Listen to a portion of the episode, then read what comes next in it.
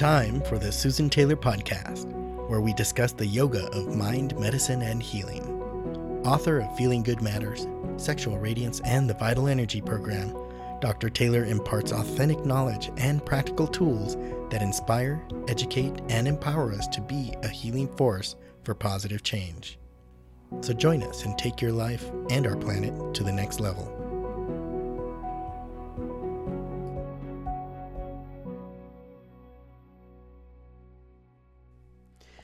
Hello, and welcome to episode 92 Are You Lighthearted?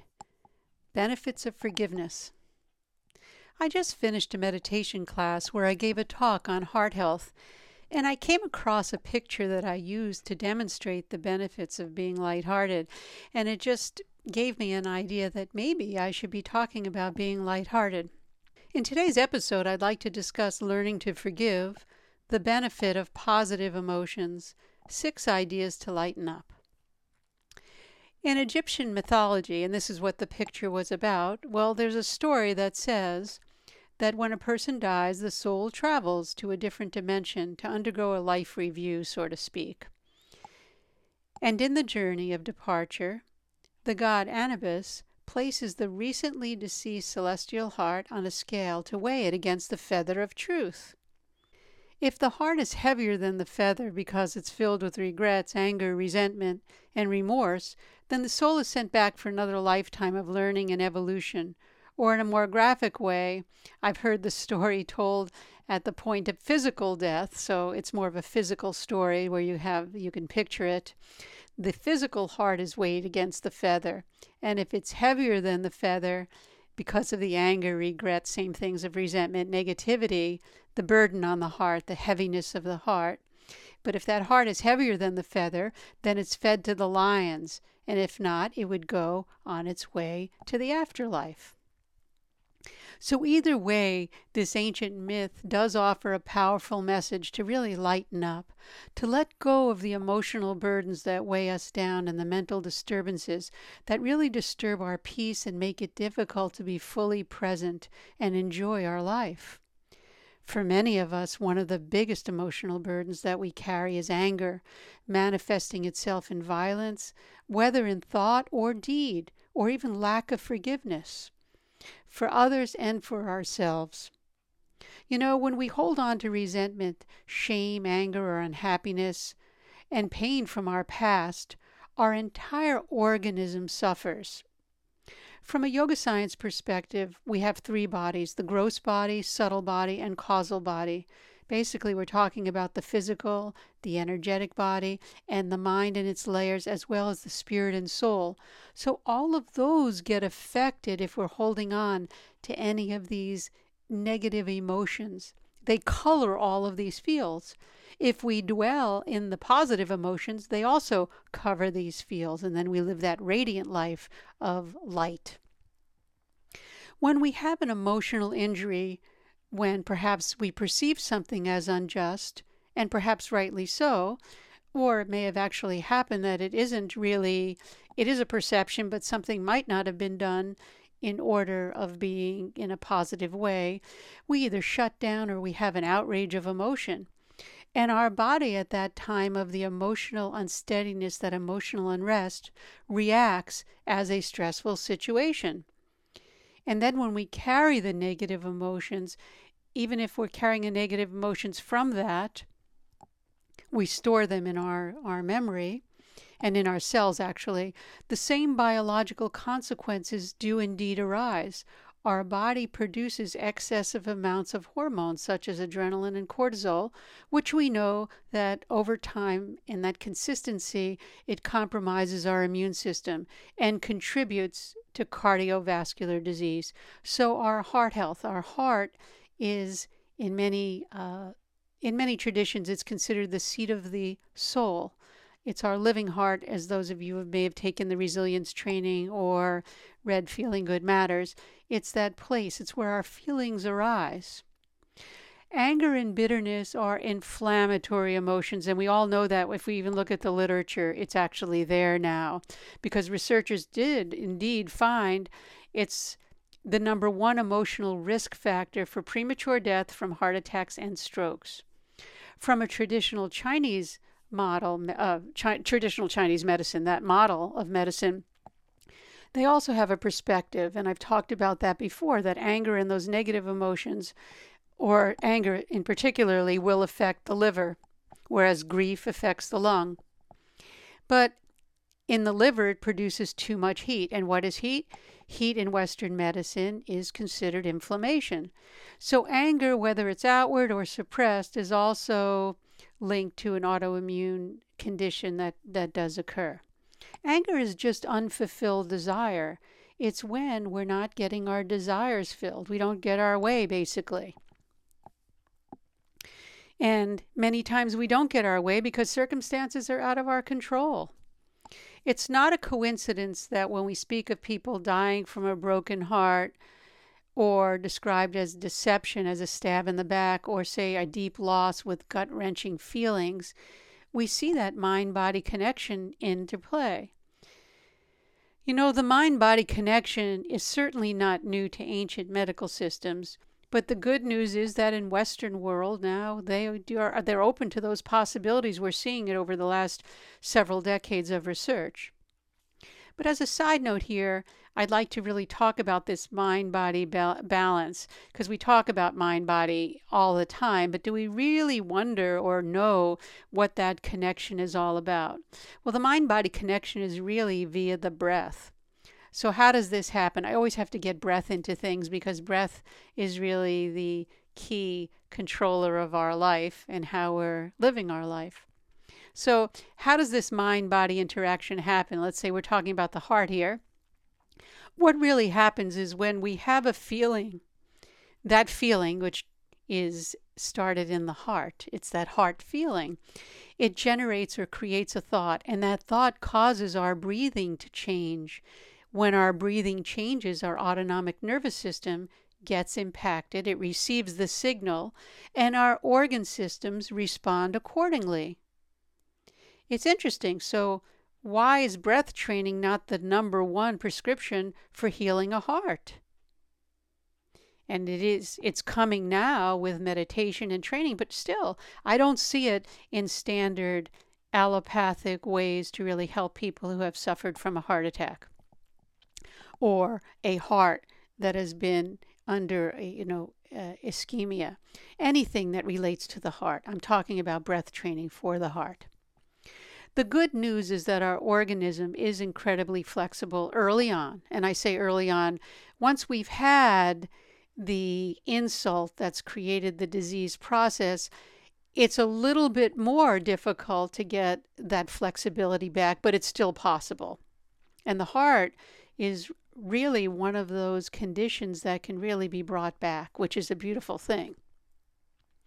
When we let go of our emotional toxicity by detoxing our mind, and I've spoken about this before, our body will immediately begin to return to its balanced state, in which we call homeostasis, which is a state of self healing and self regulation.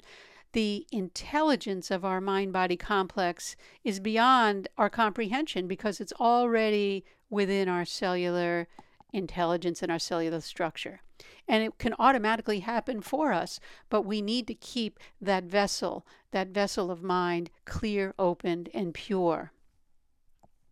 So if someone does deceive you, or there is a betrayal or an injustice, we've all had that experience.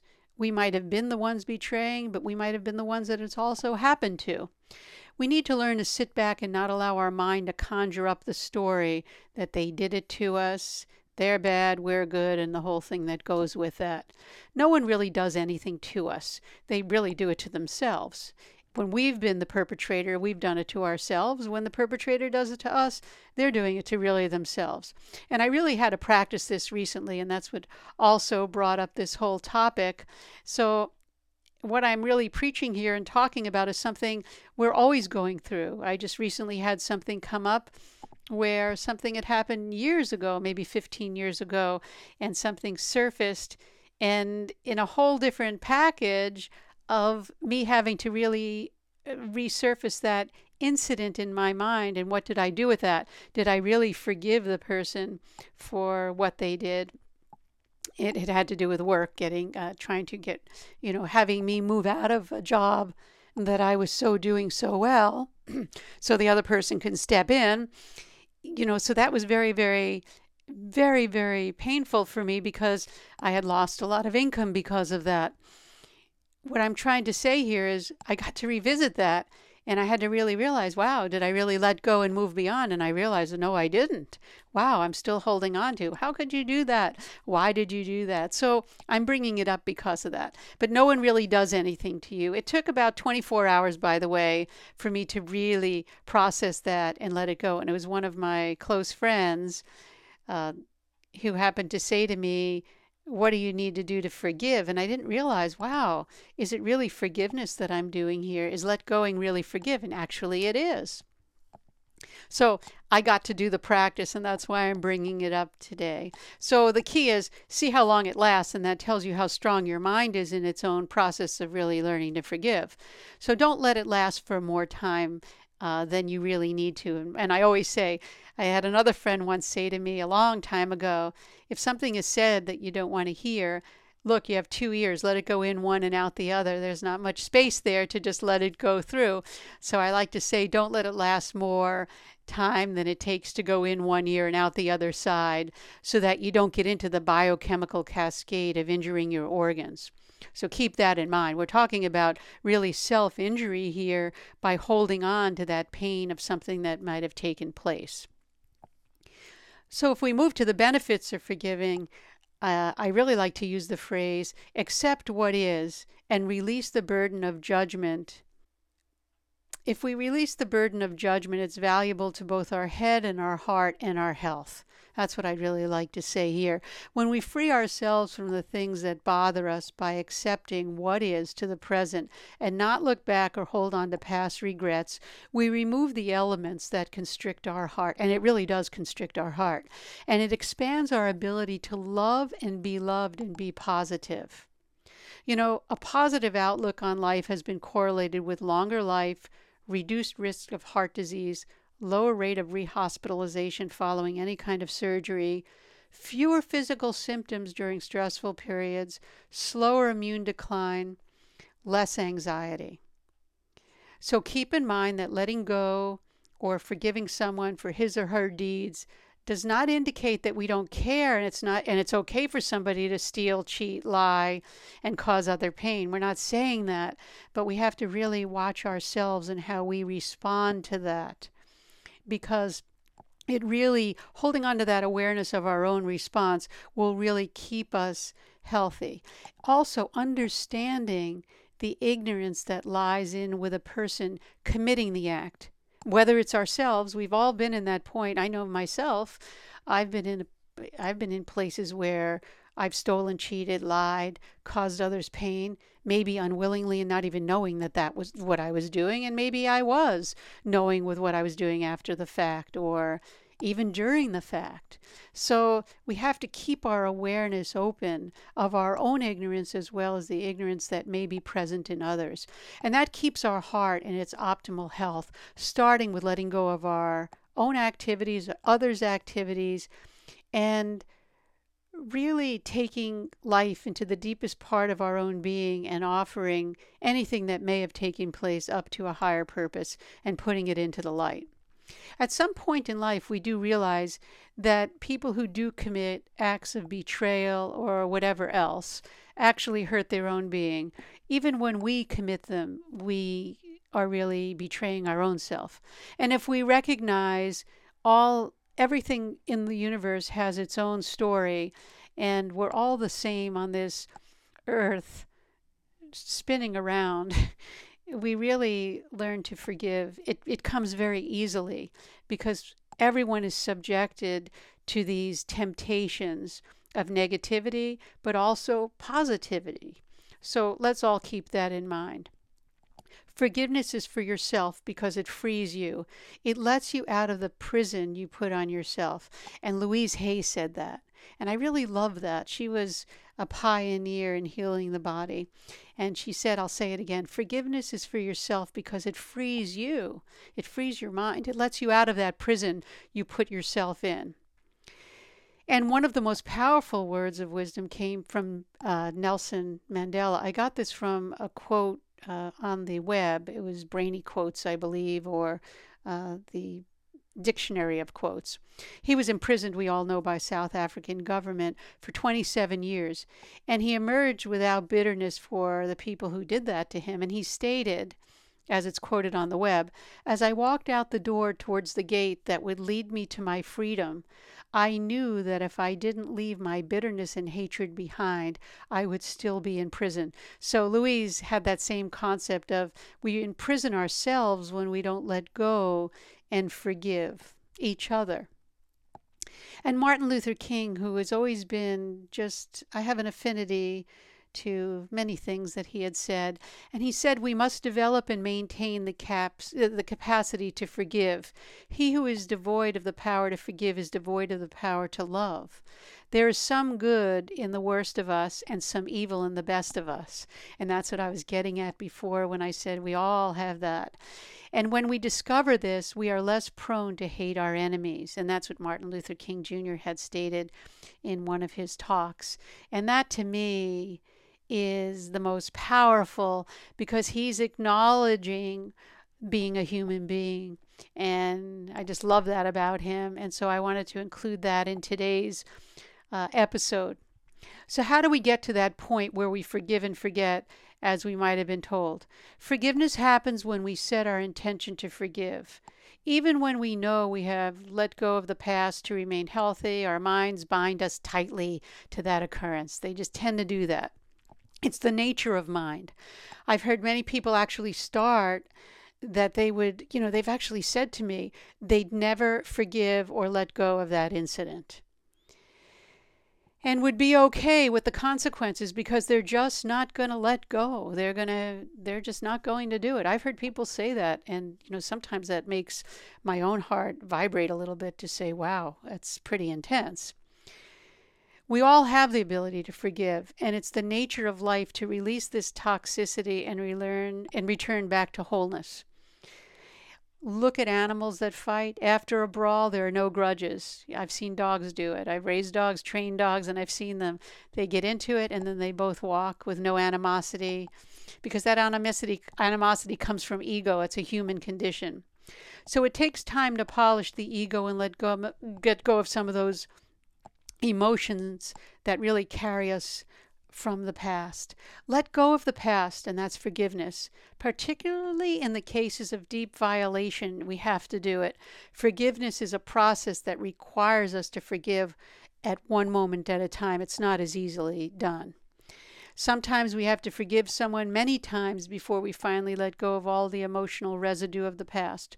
But once we create the intention to let go and then take those steps to restore peace in our heart, we'll feel that shift. And we feel lighter as we expand our capacity for love, compassion, and healing. And when we have that love, compassion, and healing, we are radiant. So here are six ideas to lighten up. Recognize what is admirable in people, even the worst of people that we sometimes encounter, the worst of those habits that we see. There's something that can be admirable in people.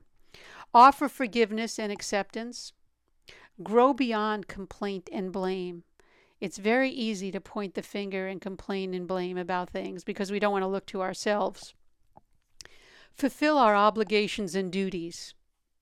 Focus on what we give rather than what we receive. Think of yourself as a light expanding your light to give rather than what you're going to get back. Many times people say, "Well, I need I need no one loves me or I want to have love, I need compassion," but they haven't learned love and compassion yet. Support a healthy lifestyle with good food, good friends and family. Very important. Step away from your computer, step away from your device and really enjoy a healthy lifestyle. And as I always say, do your research and see what works for you.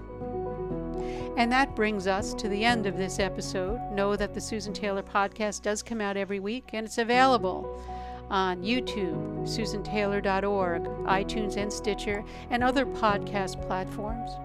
Please keep in mind that if you like the podcast, please share it on the YouTube channel and go there and subscribe and share it. Visit susantaylor.org for more information or to contact us with any questions, comments, or feedback, or maybe something you'd like to hear. And until next time, remain calm, consciously aware, living in the moment.